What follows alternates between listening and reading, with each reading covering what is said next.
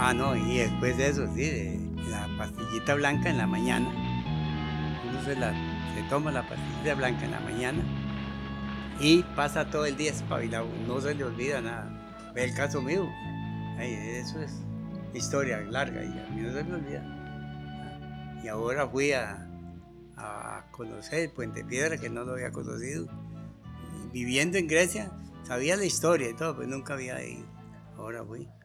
Pero gracias sí, a, a la pastillita blanca que, que se toma en la mañana y pasa todo el día espabilado.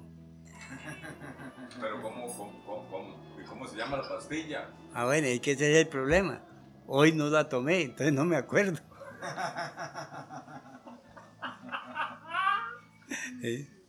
No me acuerdo. Pero que es buena, es buena. Se, se espabila uno en total. Recuerda, sí. hasta- Y ahora esta fin de semana fuimos a, a Puente Piedra y de veras, todo es real ahí. Ahí está el, el famoso Puente Piedra. Yo pensé, como les repito, de que este puente, esto, es para mí eso es un lugar histórico, muy, muy especial. Pero está encharralado aquello, muy feo. O sea, Yolanda dice, no, que está bonito. Y yo no veo bonito. Yo anduve ahí, me metí debajo del puente, estuve ahí todo charral, aquello.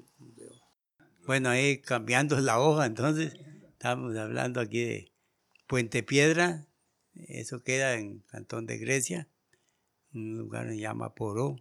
La leyenda es, ahí lo que yo sé, es de, y ahora últimamente, hasta ahora fue que conocí yo Puente Piedra, y de veras, Puente de Piedra, ¿ah?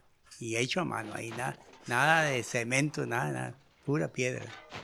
Y Puente Piedra, eso era un pueblo ahí, y un hombre quiso que hubiera un puente ahí. El hombre no sé qué pasos tenía, la cuestión que él tenía contacto con el diablo. Eso es lo que dice la, la leyenda. Y entonces le propuso al diablo que le hiciera un puente ahí. Y en verdad, ahí está el puente. Pura piedra, ahí no hay cemento, ahí no hay nada. Algo bien, bien bonito. Y yo lo conocí ahora en esos últimos tiempos. Y la historia es de que este puente fue construido por el diablo. Un hombre hizo contrato con el diablo eh, de que lo- le hiciera ese puente antes de que cantara el gallo en la mañana, en la noche. El hombre tenía que jugársela antes que cantara el gallo. Pero cuando la mujer se dio cuenta en el problema que estaba su esposo, y ya el diablo iba a terminar el puente, eh, cogió un canasto, metió un gallo ahí, le prendió un- una candela ahí afuera del canasto. Cuando el gallo vio la claridad, cantó.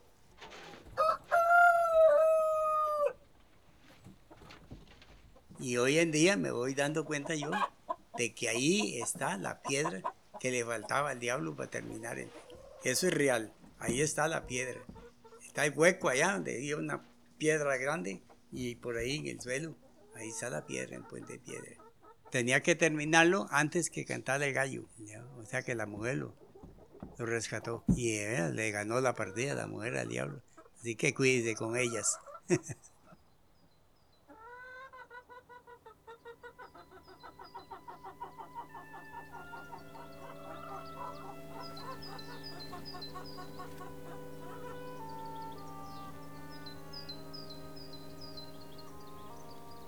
Eh, entiendo que tanta- tenía yo caso dos años o algo así. Mi papá eh, vendió una pequeña parcela que tenían ahí y se fue para Zarcero. O sea que yo eh, prácticamente viví mucho tiempo en Zarcero. Ahí murió mi mamá, en un lugar que se llama San Juan de Lajas. ¿ah? Y a mí me engañaron de que la llevaban a pasear dormida. ¿ah? Y yo creía. Después yo iba con dos hermanitas menores mías que yo eh, a buscarla. Se ordeñaba una vaca o dos vacas ahí. Íbamos donde se ordeñaba la vaca y. Yo me soñaba ¿ah? que ella estaba ordeñando y todo. ahí íbamos a buscar. Y recuerdo que yo me ponía a llorar al ver que no parecía mi mamá. Entonces yo les decía a mis dos hermanitas pequeñas, más pequeñas que yo, que no le dieran nada a papá, de que yo estaba llorando. En ese entonces que le decían a uno, los hombres no lloran y los hombres aquí interés. Y, y, y que vaya, ya después ya me di cuenta que cuando se la habían llevado a pasear, a ella la llevaron a pasear dormida. Y yo, pero ahí no volvió. Y ya hay un, hay un dato muy, muy curioso que toda la vida eh, yo he creído eso de que sí, que los muertos de una forma u otra vuelven. Porque una vez que me llevaron donde ella estaba enterrada, eh, eh, de carajillos uno acostumbran a andar con su machetito ahí, una cubiertita y todo. Y yo ya me dijeron en cuál sepultura estaba enterrada mi mamá. ¿ah? Entonces yo me puse a limpiarla. Cuando yo estoy ahí entre lágrimas y vainas, limpiando la sepultura, llegó una señora vestida de negro y me preguntó, ¿de quién es esa sepultura? Digo, es de mi mamá, ¿cómo se llamó? Aurora Rojas Valverde. Y entonces la señora me, me señaló, me dice, no, la sepultura de su mamá es aquella. Y algo curioso, que nadie vio a esa señora. ¿Ah? A mí siempre me llamó la atención eso.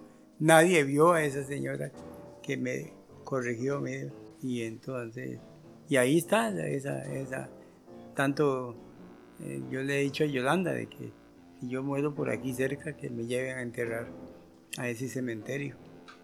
Eh, Luis Edwin, uno que es eh, casado con una sobrina mía, dijo que él se encargaba. Él estaba a la par, que él se encargaba de llevarme ahí. Y ya uno muerto, ya hagan lo que les parezca mejor. Yo recuerdo en la, revolución del 48 que, que yo llegó el momento en que disparos para acá y tirado de panza y me pegaban eh, pelotas de, barro y tierra ahí en la cara. Y yo decía, ¿por qué no me morí yo pequeñito? ¿Ah? Yo me hubiera muerto chiquitillo, no estuviera pasando por estas. Es triste ver uno la muerte así así.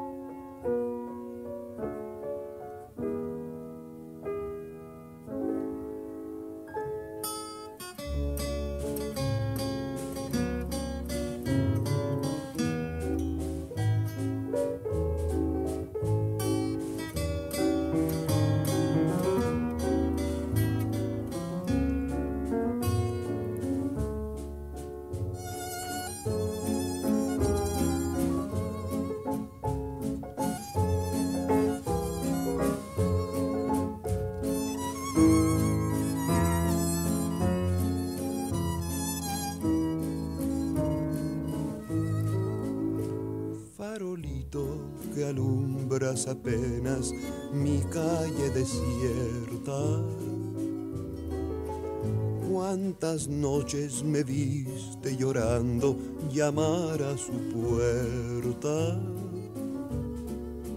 sin llevarle más que una canción, un pedazo de mi corazón, sin llevarle más nada que un beso friolento, travieso, amargo y dulzón